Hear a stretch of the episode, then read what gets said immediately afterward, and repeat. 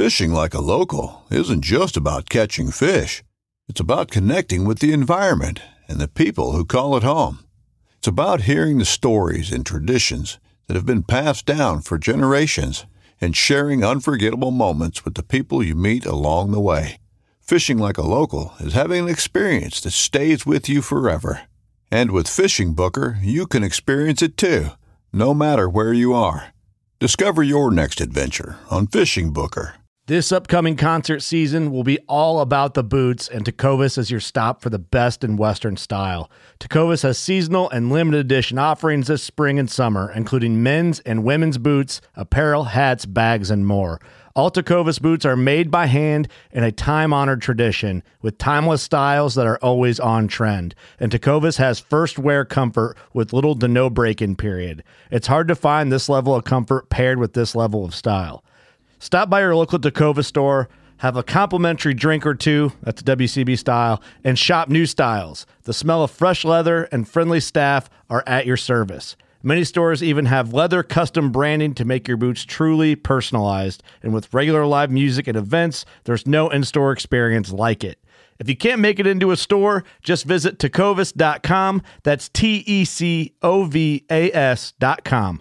They offer free shipping on all boots, as well as free returns and exchanges, and ship right to your door. Go to tecovas.com and find your new favorite pair of boots today. Welcome to DSC's Campfires with Larry Weishuhn, the unique blend of hunting, conservation, and the outdoor lifestyle, delivered in an entertaining, informative fashion that only a veteran outdoorsman can do. DSC's Campfires is brought to you by DSC Conservation, Education, and Hunter Advocacy. Hornady Accurate, Deadly, Dependable.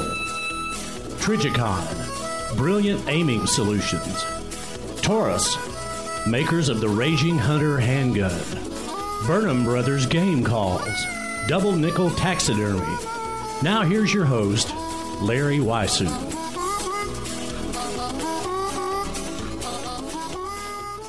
Before joining Larry with today's episode, let's get a few words from Hayden Outdoors, the brand that sells land through our conservation today. When it comes to minerals, it's important that you understand how they work. The goal with minerals is to bridge a gap where Mother Nature lacks. Utilizing a properly formulated, high quality mineral can result in increased muscle growth, immune response, reproductive success, forage intake, milk production for fawns, and a reduction in skeletal abnormities. In this series, I will go over each mineral and the roles they play, starting with calcium and phosphorus. Calcium and phosphorus are both macro minerals. While calcium is Earth's fifth most abundant element, phosphorus is typically deficient in most soils, especially those in the eastern and southern United States used in the largest amounts for blood clotting, muscle contraction, antler development, milk production, fertility success, improved digestion, general metabolism, and skeletal development. Calcium and phosphorus can be robbed from the skeletal system to meet the requirements needed if not provided in adequate amounts. The effects of these elements being deficient can lead to weaker bones, poor milk production, reduced conception rates, decreased body weight, and reduced antler development. This is why it's important to provide abundant access to quality minerals for your deer. I'm Brandon Houston with H3 Whitetail Solutions. Now on with today's episode. Welcome to the DSC Campfire, and I am so honored this morning to have Mr. Shane Mahoney sitting across the maybe the virtual campfire. We're coming off of an absolutely fantastic DSC Foundation fundraiser, our second annual gala, and, and, thankfully Shane was down for this to speak to a bunch of the chapters. But his presence is always so appreciated, not only by the DSC members, but by anybody that he comes in contact with anywhere he goes. Shane, welcome. And your background, you started out as a wildlife biologist, right? I did. Uh, most of my career was um, focused for the first, you know, 25 or 30 years on the kind of standard thing that uh, people are used to thinking about when they think about a wildlife biologist. You know, I worked in a system that had mostly, you know, woodland caribou, moose, wolves, coyotes, bears. You know, that kind of assemblage of right. wildlife. and a lot of seabird work I did very early in my career. But I went on to become the head of wildlife research for the province of Newfoundland and Labrador, and then the executive director for science for the for the province. And so I did the standard things, Larry. The you know the setting of the quotas, the the kind of population counts, the you know the predator prey studies with radio collared animals, all that kind of stuff. And actually had a glorious um, a glorious career because I spent almost all of my field research was in wilderness area, which we have a lot of there. Yes. All roadless, so you know only aircraft access, and then a lot of a great deal of walking and observing of animals. And I have um, always loved animals and have always been fascinated by them. So I, I sort of felt that my career just allowed me to stay a boy, really, to, to do the kinds of things I did. And um, so most people uh, who I interact with today, let's say like at the gala last evening or with the chapters here, they don't really uh, know that you know uh, you know I've done a lot of work in those spaces and that I've published a lot of peer-reviewed papers on caribou population dynamics or predator prey systems. A great deal of work on the American black bear. I worked on bears for 23 years, published a lot of work with uh, on them. So, but that's kind of a, a, world that a lot of people I interact with here, let's say at DSC, or DSCF, um, they're really not familiar with. But then I have a whole bunch of colleagues from that time period, of course, who know, don't really know what I do now in this in this space, and uh, and it's kind of curious sometimes because uh, uh, you know you know, I could be sitting in a big auditorium, maybe just like you often do, maybe waiting to speak or maybe waiting to listen for someone to speak, uh, and meeting these swarms of people, you know. Um, and it's such a contrast from a lot of what I did in my career when I was very much alone and very much in very quiet places and, you know, walking with animals every day. And so I've had, I can safely say, really more intense field experience than even most biologists that I know in the world because I, I truly lived at it and I my favorite part of being in that work was actually being with the animals. I mean, actually walking with them. The darting and the tracking by aircraft and all those kinds of things, I did it all, but it was not really the thing that interested me most. I was in charge, so I could kind of steal the right. stuff I wanted, and uh, I did. And uh, and uh, so sometimes when I sit in these other worlds, I reflect back on that.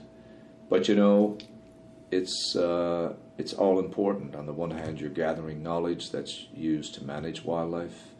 You're meeting with hunters and anglers and other users of the wildlife resource, which is really important. You get to understand politics, you know, because all eventually all the decisions are made at the political level.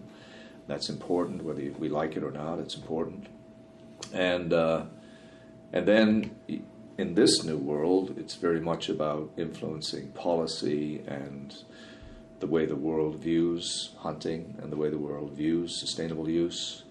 And that world is very different from the world I grew up in in Newfoundland, where hunting is just, you know, broadly accepted and, you know, very little criticism occurs there uh, in that sense.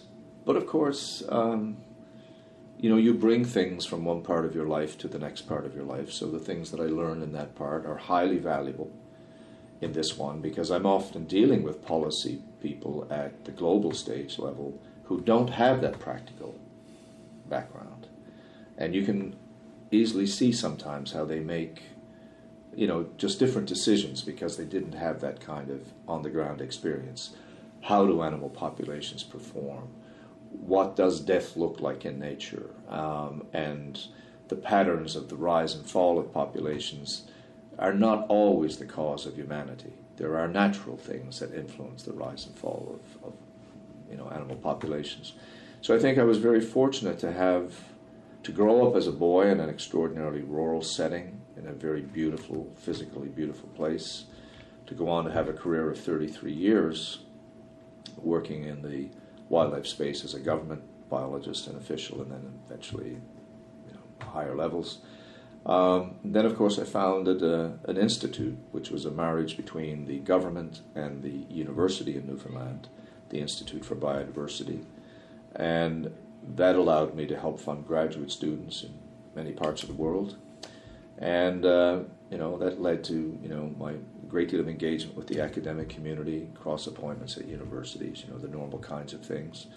But I was very much driven to to observe and to write and to research and to publish. I've published a lot of peer-reviewed scientific work, um, and um, and that has been really helpful to me. I would have to say that I think that that kind of work was was more personally enjoyable, Larry. You know, um, but the work I do today internationally with IUCN, with CPW, CIC, the many groups I work with, it's vitally important because um, we live in a global village, and you know what happens in the United States affects what happens in the rest of the world. What happens in the rest of the world affects what happens in the United States. And even if we don't like these things, they are the hard realities. Our seal hunt in Newfoundland, which was followed for 350 years at an absolute minimum, the most dangerous hunt in the world, there's no question about that. Um, it was eventually taken from us by decisions made in, a, in Europe. We had no control over it, we had no way of changing it, and, and so you begin to realize that we may feel very secure in our hunting here in Texas, for example, or very secure in our hunting in Arkansas or Ontario or Newfoundland and Labrador. But it's we felt very secure about our seal hunt in Newfoundland, and it was taken from us overnight by arms and instruments we didn't really understand very well, and uh, that's a big motivation for me to to work as I do now and work so closely with groups like Dallas and Wild Sheep Foundation and many of the other partners and entities I have, the state governments, National Wildlife Federation, etc. I'm motivated by a direct experience where I saw something that was very traditional, very important to our culture, embedded in our language and our music and our you know words and forms of expression highly important to the economies of local communities where people did not make a lot of money. Um, you know, talents that were developed that very, very few people ever managed to develop to be able to hunt these seals on the floating ice. Even the Inuit never hunted seals this way; only we did. Um, and you know, you, you, you so it's it's a lot. It's, it's it's a big thing. It's not just about the hunting of the seals themselves. It's all that cultural economic and social uh, implications, and uh, you know, and the famous people who, you know, famous captains and famous sealers who became heroes in our in our culture, and then to see all that swept taken away, taken yeah. aside, and that's why in many of my lectures over the years, both here in the United States and around the world, I tell people, you know, just because you love it, and just because it's important to your home state of Texas, let's say, and just because you may have politicians that will tell you that you know they'll defend it to the to the end, um, and and your own publics can be in support of it, unfortunately, not even all of that can protect you against losing it if some coalition of outside forces decides that it's going to take it away. And I know some of your listeners are going to say, you know, that would never happen to us in Texas, right? But Newfoundlanders are a very independent group of people, uh, lived a very isolated existence for a long time, very capable hunters and fishermen. That's what we did for five centuries. And uh, we said that too. But the truth of the matter is that we did lose that seal hunt because of what happened. And that always motivates me in these kinds of discussions.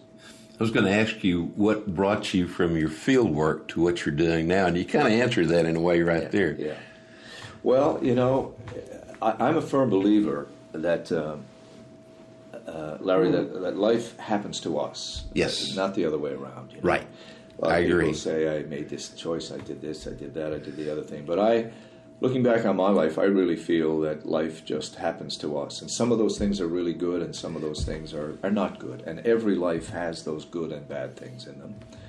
And, um, you know, what really started the process for me, I was uh, very well known in, in Newfoundland circles because, you know, the media was very interested in the kind of work I was doing. I was very outspoken about my views, uh, even critical of government, and that, you know, gave me a lot of grief, but it also gave you kind of hero status in the public mind, you know. what I mean, Exactly. you know? Yes, sir. And uh, so uh, I was very involved with talking about Newfoundland culture, which means a great deal to me, and preserving our way of life.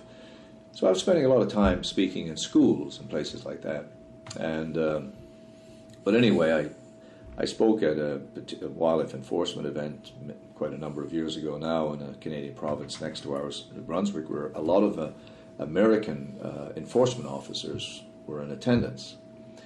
And um, one of them came up after and said, you know, I said, we'd really like you to come and speak at what was known at the time as the Governor's Symposium on Hunting and Fishing in the United States. There used to be a little series of those Mm-hmm. Yes, meetings, sir. Yes, which sir. I don't think we should ever have lost. But No, sure, we shouldn't have. and uh, so I went to Green Bay, Wisconsin, and uh, I spoke there, and it was, um, you know, all of a sudden the doors just opened. I mean, people were were very receptive of the ideas that I had had. Uh, I wasn't an American citizen yet. You know, they could relate to many of the values and things I was talking about. And of course, then I became very heavily involved as sort of the leading spokesman for the North American model. Dr. Geist was a mentor and a very close friend of mine, the man who came up with the term. But he wasn't the man to really bring it to the masses. He, he was a different kind of person. And I took that on, uh, partly out of you know absolute respect and adoration for this man who did so much for me, and because I thought the idea was really important.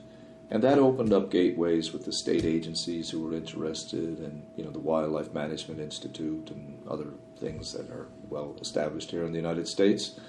And then that brought other colleagues together. James Earl Kennamer from the National Wild Turkey Federation was a major, major, major. He got it right away and saw the importance of this. Helped me meet a lot of people. I met people in the U.S. Fish and Wildlife Service like John Organ, and eventually, and this is one of the things you know I've said many times about the United States. You know, the American people have been really, really good to me. They really have, and and I've been in. It's not just some have been really good to me. I mean, I've been in. I've spoken in every state in the United States of America, in some places many times.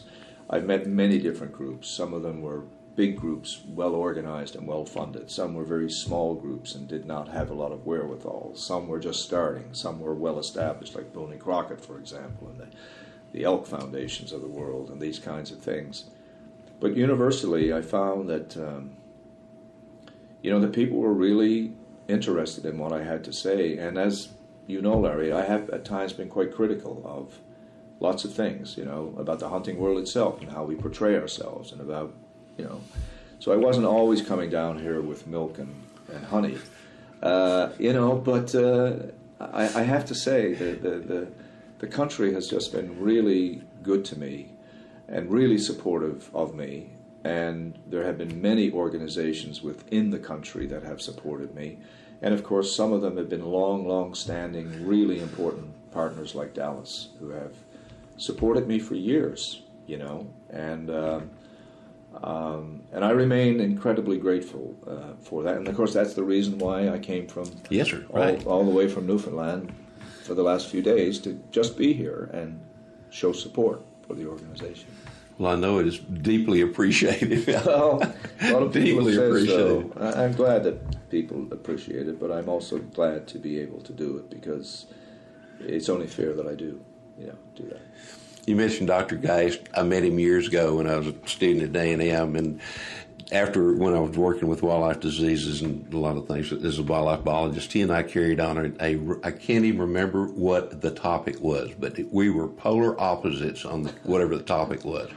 And somewhere in my files, I've got long letters from Dr. Oh, yeah. Geist, and I would send him long letters. And He liked and- long letters. and so it was. It was. I really valued. it. Sometimes I took the position knowing I felt exactly like he did.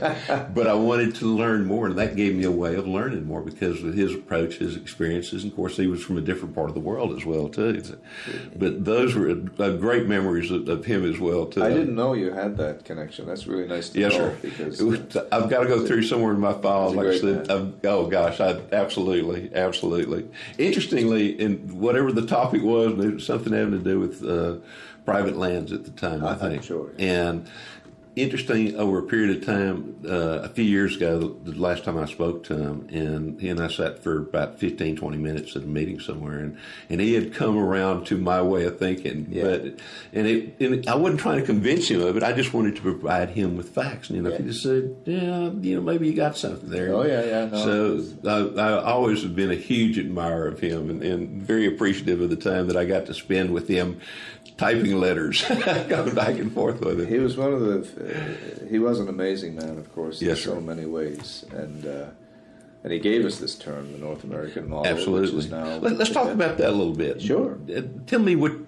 I've read all your things, and I'm right there with you on everything that you've ever said. But what really got you involved into that side of things? Uh, to was it the term? Was it the North American model? Was it your association with Dr. Geist, or what really made you motivated to push that more than anything else?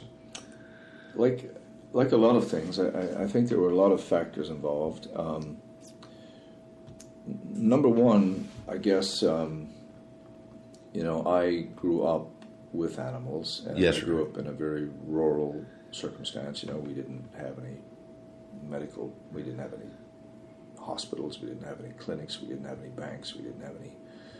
You know, it was an extremely rural yes, uh, circumstance in which we grew up. And animals really were um, very early companions of mine. Some of them were domestic, like the few horses we would have, or sheep, or our chickens and stuff. But we also, as children, you know, spent a, an enormous amount of time in circumstances that most people would probably be afraid to have their children do today, just because it's how we all grew up, right?